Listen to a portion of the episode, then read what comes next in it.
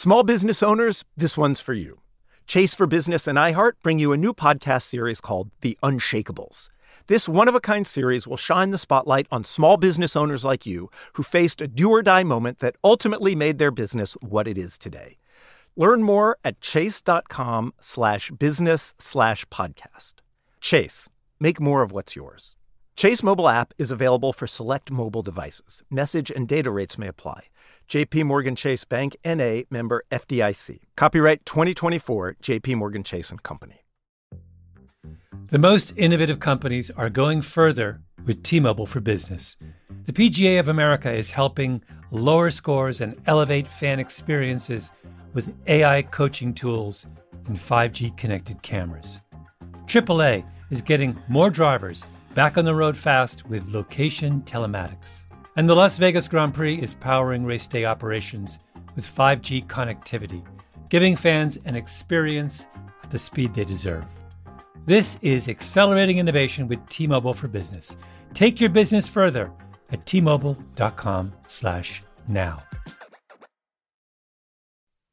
Dealing with pests can be a pain. But relax, Terminix can help, because when pests show up, so does Terminix. With over 95 years of experience, they have what it takes to take on any pest problem fast. If your home or business has pests, don't stress it, Terminix it. Visit Terminix.com to book your appointment online today. That's Terminix.com.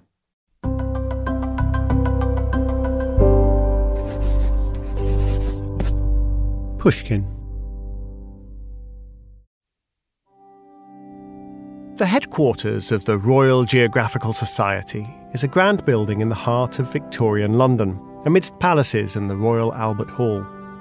The Society was founded in 1830 and became an icon of Britain's scientific and imperial ambitions.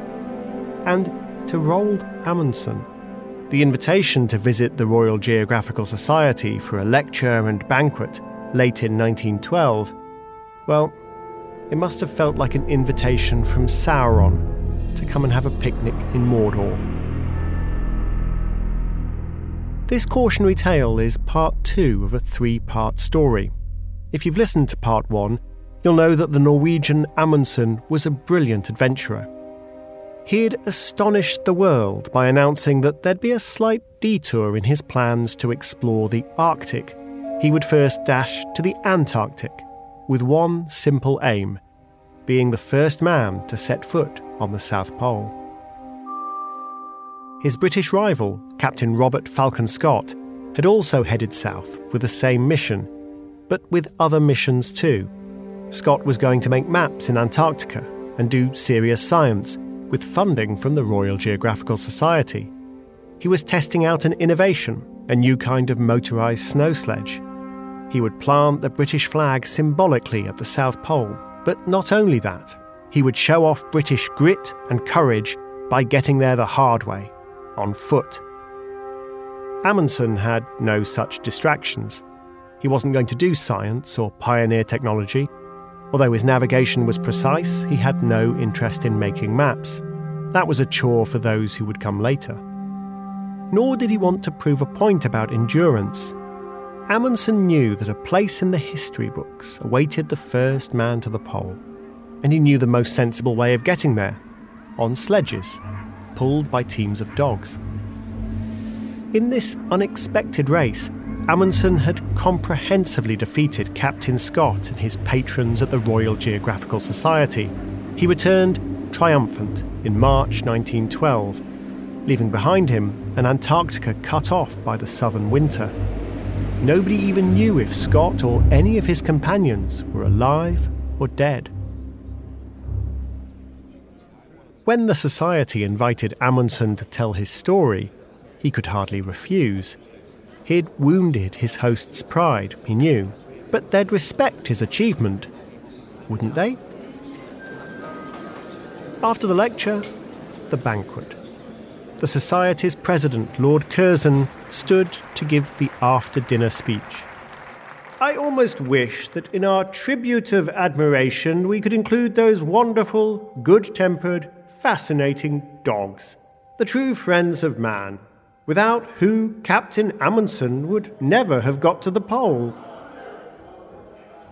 With that, Lord Curzon raised his glass and turned to look down on Amundsen. I therefore propose 3 cheers for the dogs. Amundsen felt like he'd been slapped across the face. His blood began to boil. I'm Tim Harford, and you're listening to Cautionary Tales.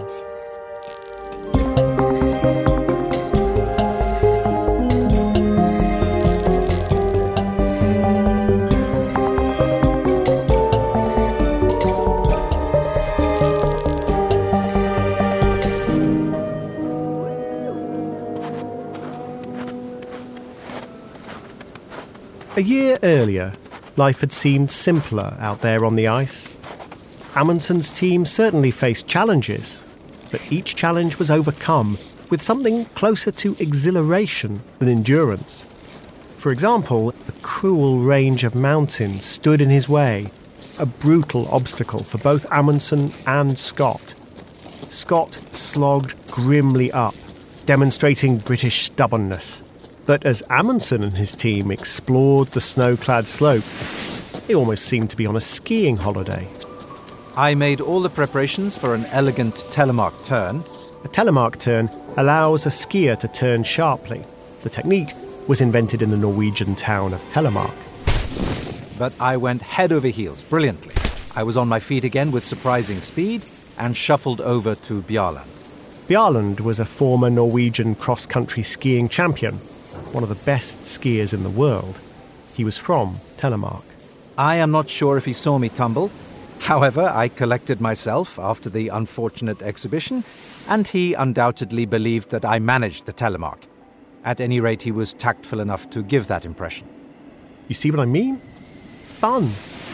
There's nothing like this in the diaries of the British Navy Captain Scott and his companions.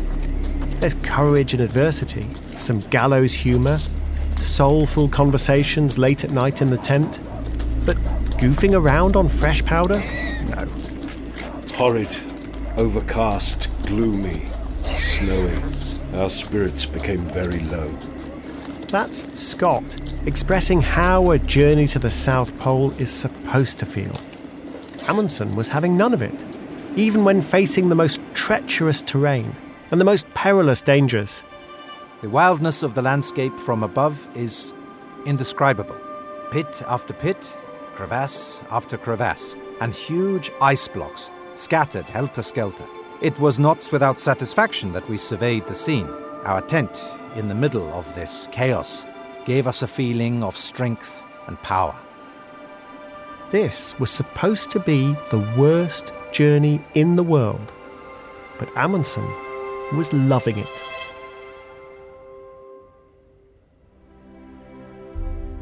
Last episode, I framed the race between Amundsen and Scott as a battle between David and Goliath.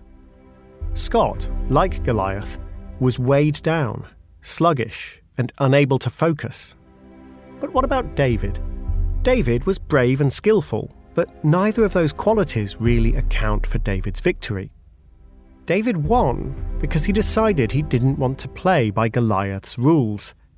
Goliath expected an epic duel of champions. In fact, everybody expected that, on both sides. But David decided instead to do it the easy way, by using a sling. Slings are highly effective weapons, and with Goliath's open-faced helmet, he had no protection against a bone-crushing slingshot right between the eyes. When David picked up some smooth pebbles to slip into his bag, his fellow Israelites would have understood, oh, David's playing by his own rules, and he's probably going to win.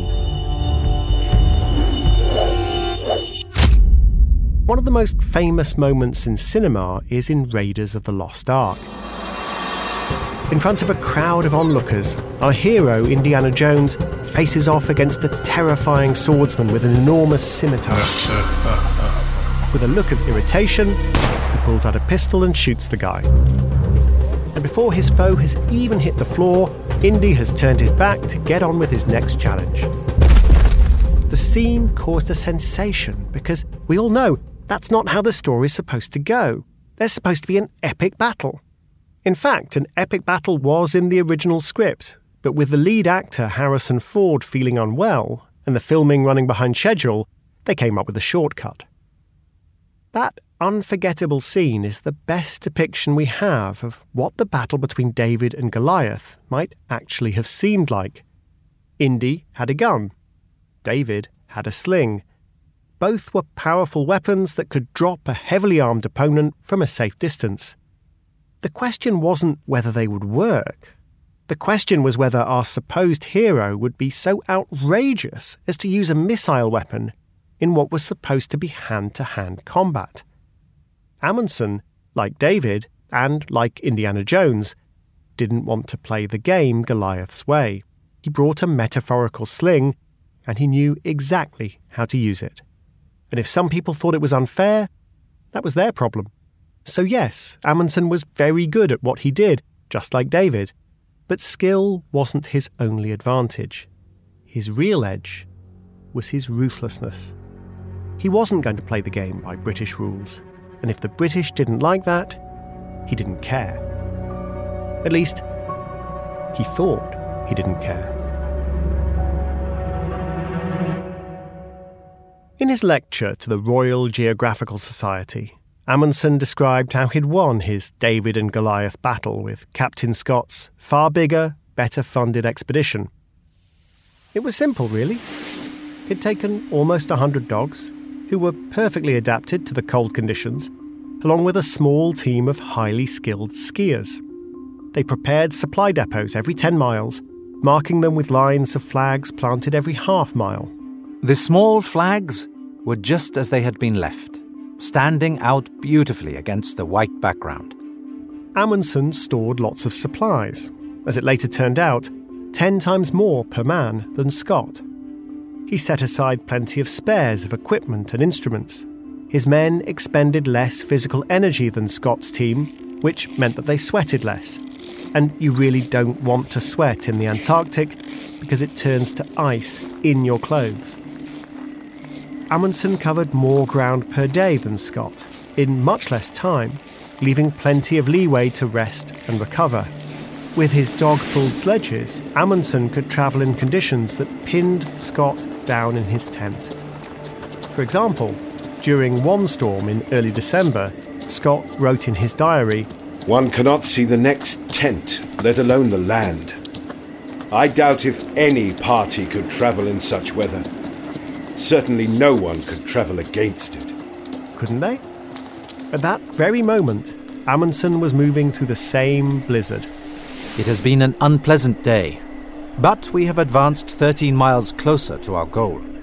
Of course, nobody in the audience at the Royal Geographical Society knew yet how unremittingly grim it had all been for Scott. His diaries would be discovered only later. For now, they were just hearing how straightforward Amundsen had found it. Scott's wife Kathleen, or was she his widow, sat discreetly up in the balcony. Amundsen's speech was plucky and modest, but dull, and of a dullness. And that's the problem with winning like David, or Indiana Jones. Epic battles make for great stories. Quick and easy victories, not so much. Amundsen had thought that merely being first to the pole would bring him the glory he craved. He hadn't understood that there was a deeper, more important objective: to come back with an interesting and admirable tale to tell. After the break, Goliath's friends complained that David has cheated.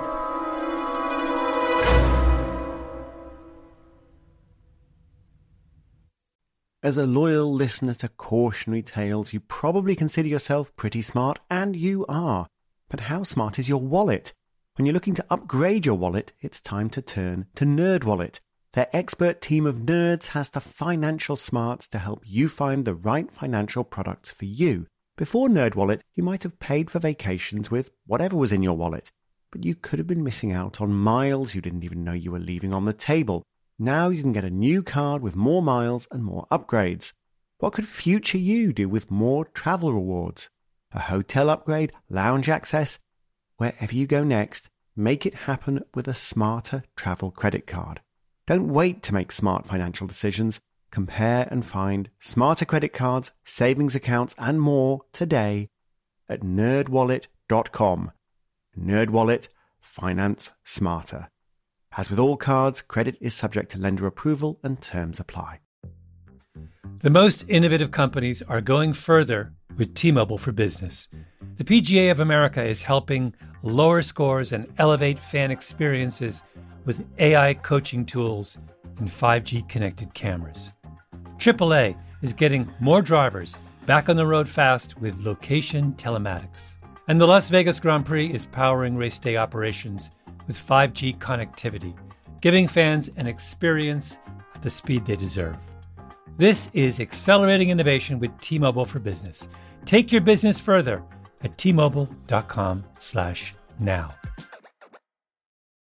This episode is brought to you by Terminix. Terminix may not be able to rewrite history or take on society's problems, but they can help you solve one of the peskiest problems at home. Pests. You know, the ants in your kitchen, the roaches under your sink, even the termites in the walls. Because when pests show up, so does Terminix. No matter what type of pest it is, they can Terminix it fast with personalised pest care that puts you in control. Their expertly trained technicians know your local pests the best. So even though they don't know in-depth world history, you can bet they know how to make your pest problem history. And with customized plans tailored to your specific situation, you get everything you need to not just get pests out, but keep them out for good. Between their speedy service, caring technicians, and over 95 years of experience, it's no mystery why they're trusted by homes and businesses everywhere. So if you have a pest problem, don't stress it, Terminix it. Visit Terminix.com to book your appointment online today. That's Terminix.com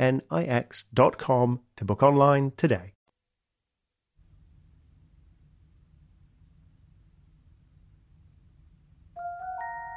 When Captain Scott's 2-year-old son, Peter Markham Scott, heard about Amundsen's victory over his father, Peter asked his mother, Kathleen, "Mummy, is Amundsen a good man?" The British didn't think so. They called him a cheat, a professional, certainly not a gentleman or a scientist or a hero.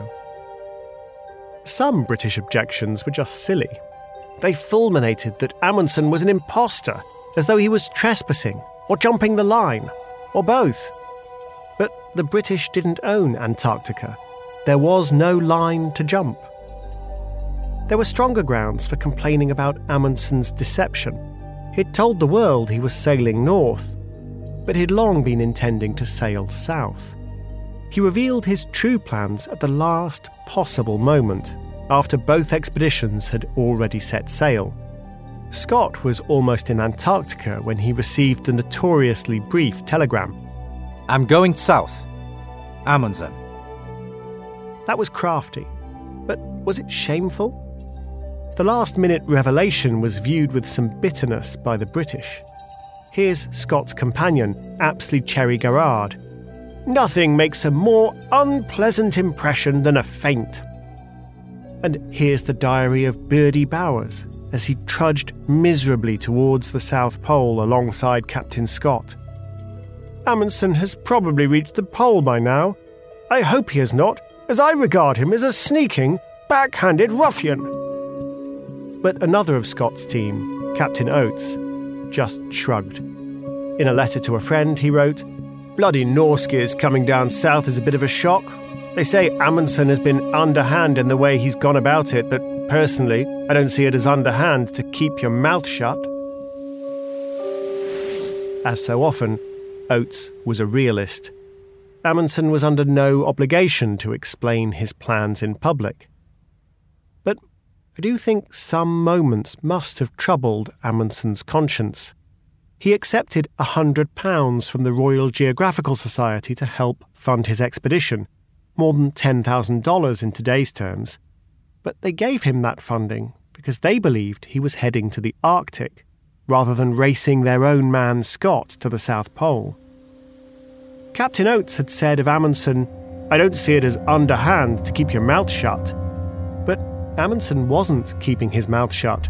He poured a stream of plausible lies into the ears of journalists, explaining all the details of his plans to explore the North Polar Basin. He lied to others too. The Norwegian Parliament, the Norwegian King, and his own mentor Fridtjof Nansen, whose ship he was borrowing. He was even lying to his own crew. Amundsen's lies were fueled by desperation.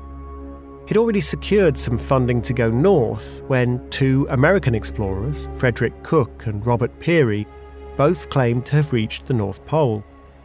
That put Amundsen in a pinch. Going north felt pointless, and his backers had lost enthusiasm now that race seemed to be over. But few backers would give him money to go south either. Not with the world's eyes on the formidable British expedition of Captain Scott.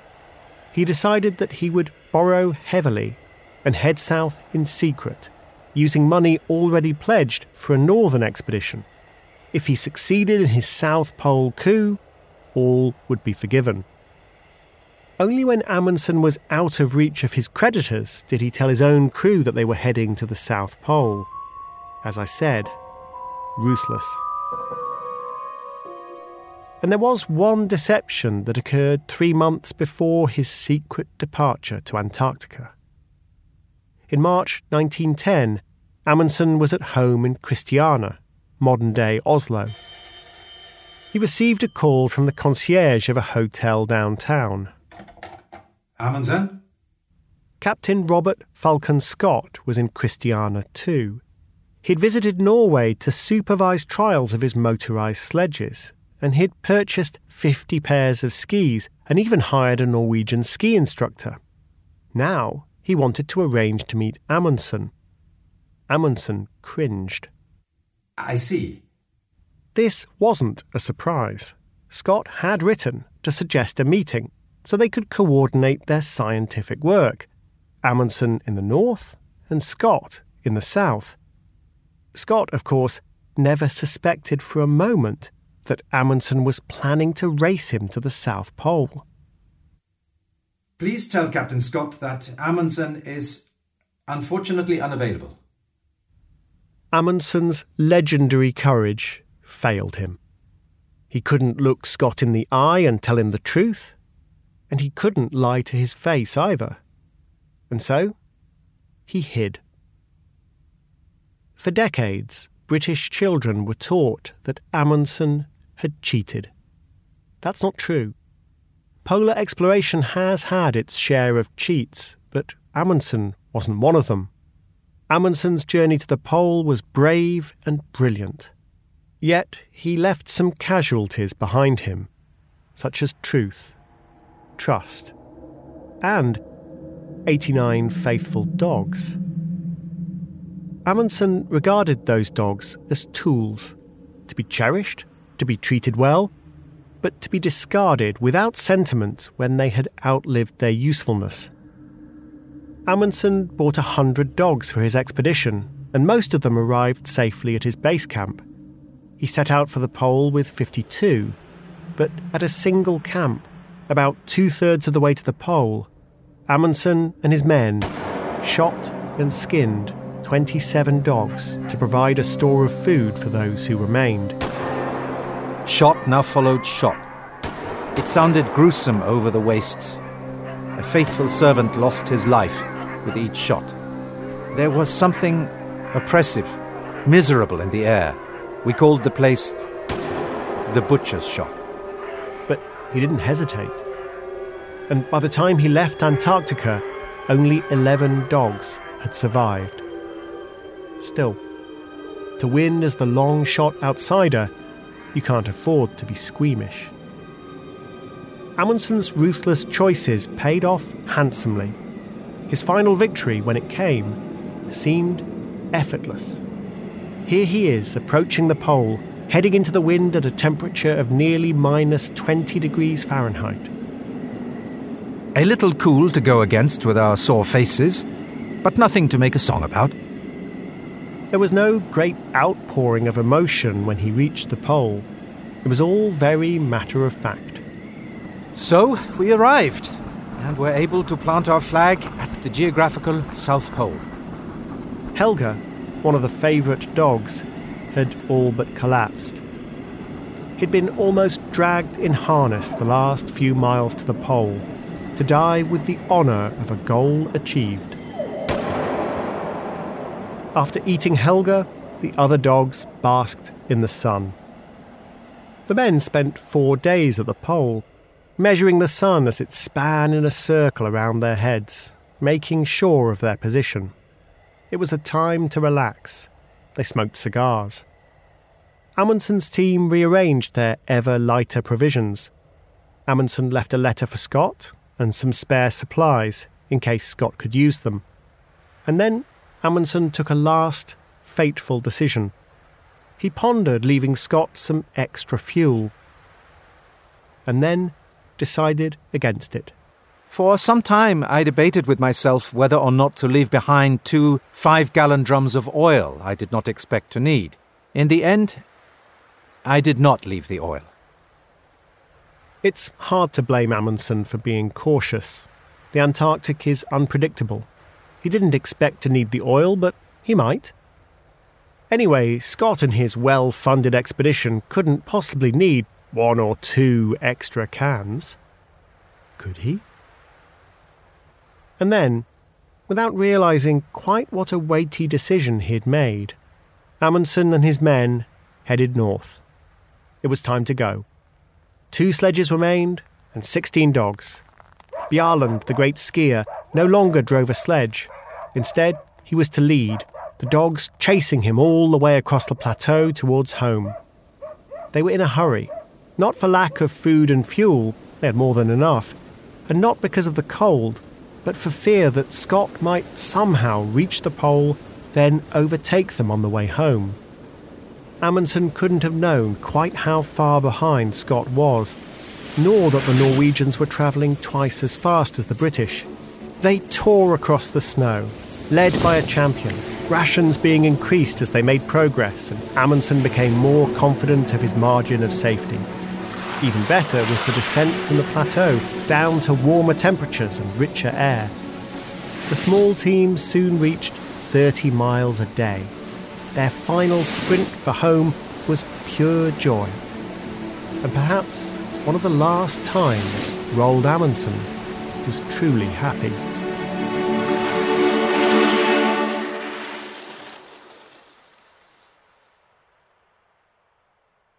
As a loyal listener to Cautionary Tales, you probably consider yourself pretty smart, and you are. But how smart is your wallet? When you're looking to upgrade your wallet, it's time to turn to NerdWallet.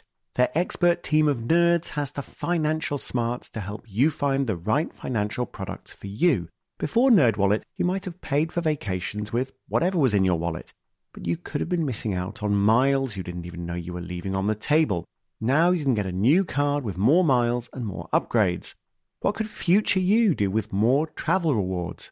A hotel upgrade, lounge access? Wherever you go next, make it happen with a smarter travel credit card. Don't wait to make smart financial decisions. Compare and find smarter credit cards, savings accounts and more today at nerdwallet.com. NerdWallet, finance smarter. As with all cards, credit is subject to lender approval and terms apply. The most innovative companies are going further with T-Mobile for Business. The PGA of America is helping lower scores and elevate fan experiences with AI coaching tools and 5G connected cameras. AAA is getting more drivers back on the road fast with location telematics.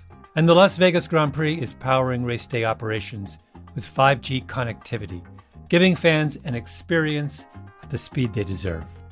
This is accelerating innovation with T-Mobile for Business. Take your business further at T-Mobile.com/now. This episode is brought to you by Terminix. Terminix may not be able to rewrite history or take on society's problems, but they can help you solve one of the peskiest problems at home. Pests. You know, the ants in your kitchen, the roaches under your sink, even the termites in the walls. Because when pests show up, So does Terminix. No matter what type of pest it is, they can Terminix it fast with personalised pest care that puts you in control. Their expertly trained technicians know your local pests the best. So even though they don't know in-depth world history, you can bet they know how to make your pest problem history. And with customized plans tailored to your specific situation, you get everything you need to not just get pests out, but keep them out for good. Between their speedy service, caring technicians and over 95 years of experience, it's no mystery why they're trusted by homes and businesses everywhere. So if you have a pest problem, don't stress it, Terminix it. Visit Terminix.com to book your appointment online today. That's Terminix.com to book online today.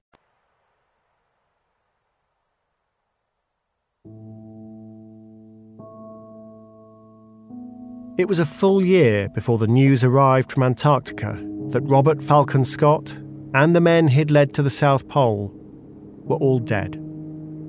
Their bodies had been found, along with Scott's diary, giving a lyrical account of the struggle and the courage and their calm acceptance of death. We shall stick it out to the end, but we are getting weaker, of course, and the end cannot be far. It seems a pity, but I do not think I can write more.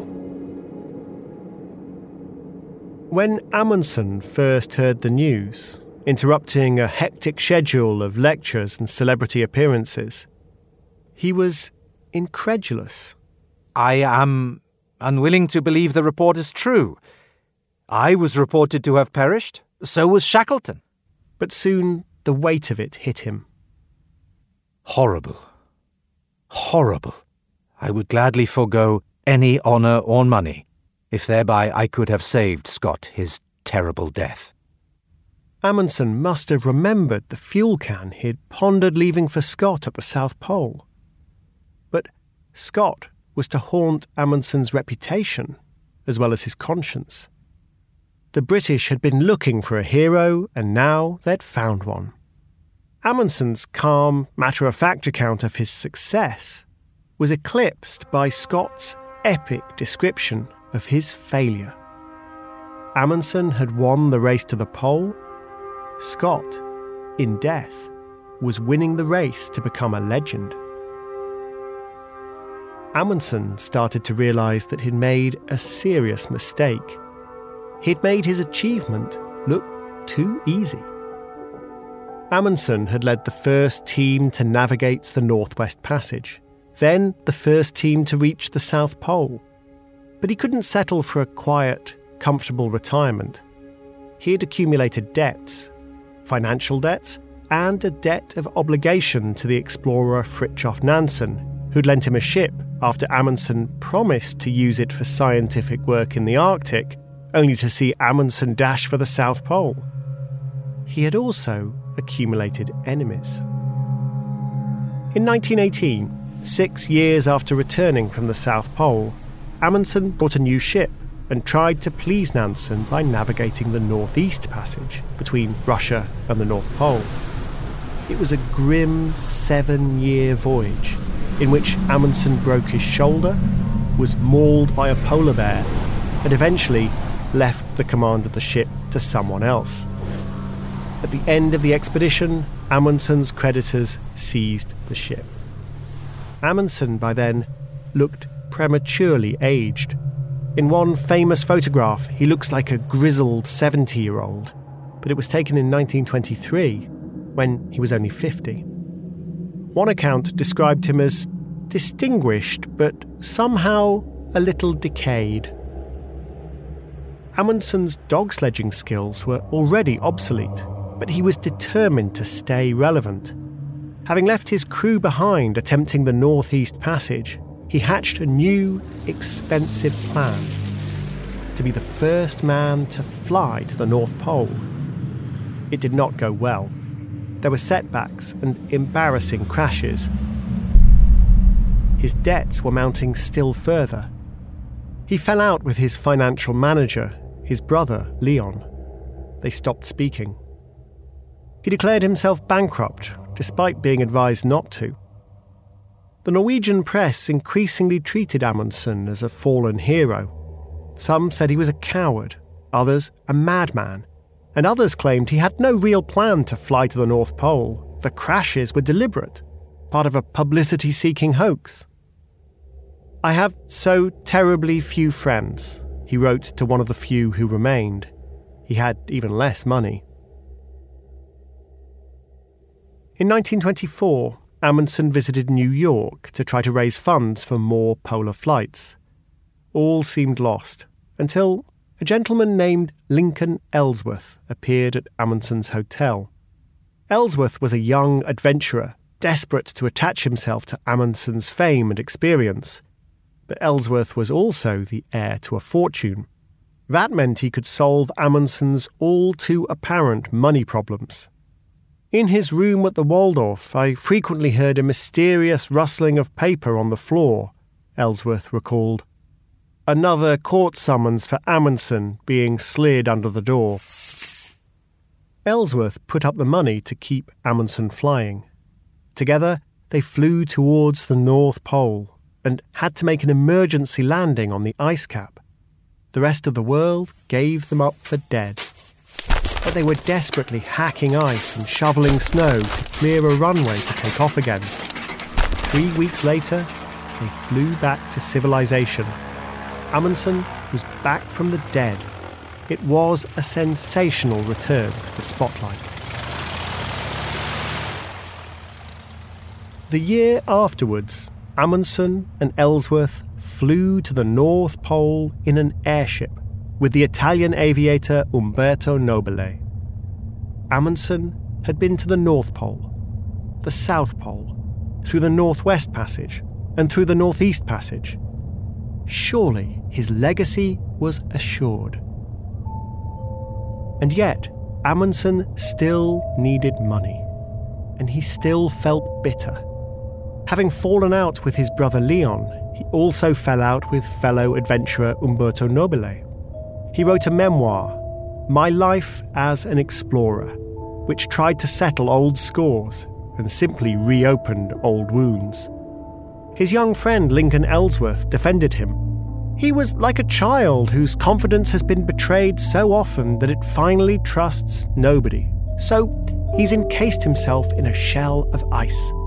But," added Ellsworth, "if you knew him well, nobody was warmer-hearted." Maybe.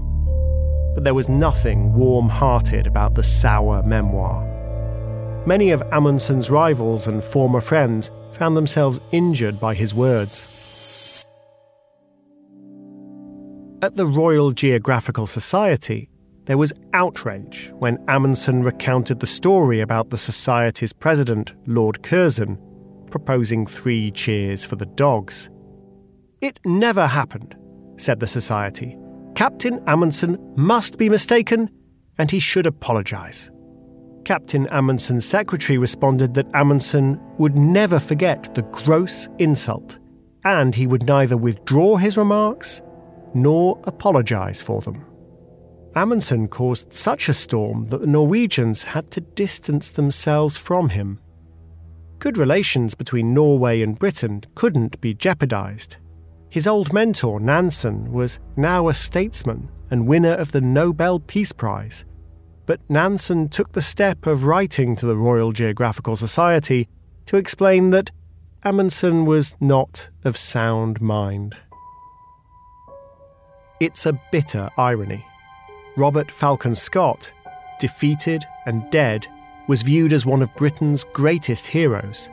Roald Amundsen, victorious and very much alive, was now being accused by the Norwegian establishment of having lost his mind. But perhaps we shouldn't be surprised. Amundsen's skill and ruthlessness had brought him brilliant success, but that same ruthlessness had helped to isolate him. It was at this moment in his life, ostracised and financially distressed, that Amundsen received word that an airship had crashed over the Arctic ice, stranding his former friend and colleague Umberto Nobile, who was radioing for help. Amundsen was asked by a journalist whether he would assist in the airborne search for Nobile. "At once," he declared. He really had no business flying out again over the Arctic. There were at least 20 other teams trying to find Nobile, and Amundsen was getting old. He didn't have a robust enough plane, but perhaps it was the last chance to remind people that he wasn't a madman, but a hero. Or the last chance to win what might be the final polar race. Before he left, he told a journalist, "Ah, if you only knew how splendid it is up there in the north. That's where I want to die, and I wish only that death would come to me chivalrously, that it will find me during the execution of some great deed, quickly and without suffering." And so, on Monday, June the 18th, 1928, Amundsen and his crew took off in a seaplane from the northern reaches of Norway, looking for Nobile.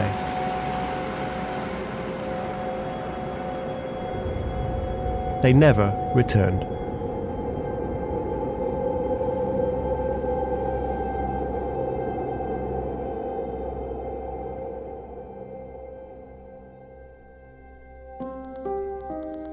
This is the second part in a three-part series about Amundsen, Scott, and the race to the South Pole. In the third part, I try to unlock a mystery which explains why Scott's expedition unravelled so catastrophically, which points to a much bigger question. What happens when we discover new knowledge and then lose faith in it?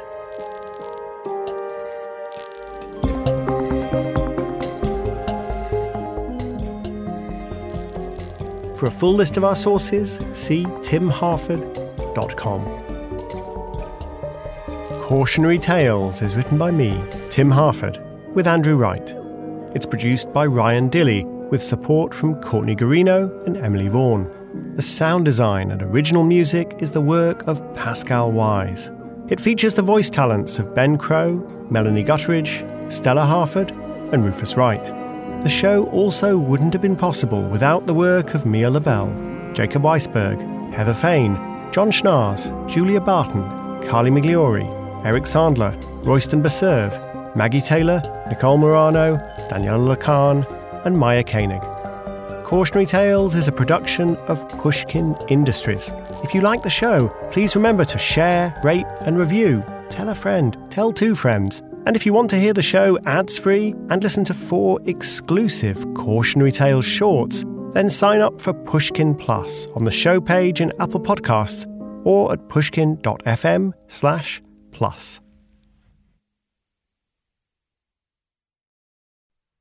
Dealing with pests can be a pain. But relax, Terminix can help, because when pests show up, so does Terminix. With over 95 years of experience, they have what it takes to take on any pest problem fast. If your home or business has pests, don't stress it, Terminix it. Visit Terminix.com to book your appointment online today. That's Terminix.com. Did you know some travel credit cards offer 10x points on your spending? Don't miss out on big rewards for your next trip. NerdWallet lets you compare smart travel credit cards side by side, curated by an expert team of finance nerds. What could smarter you do with better travel rewards? A free flight, a room upgrade? Don't wait to make smart financial decisions. Compare and find smarter credit cards, savings accounts, and more today at nerdwallet.com. Reminder, credit is subject to lender approval and terms apply. NerdWallet, finance smarter. Musora is your access to online music lessons for guitar, piano, drums, and singing. You know, I love music, but I haven't picked up an instrument in years. You know why? I tell myself, I don't have time. Where am I going to find a teacher? Well, there's an answer. Musora.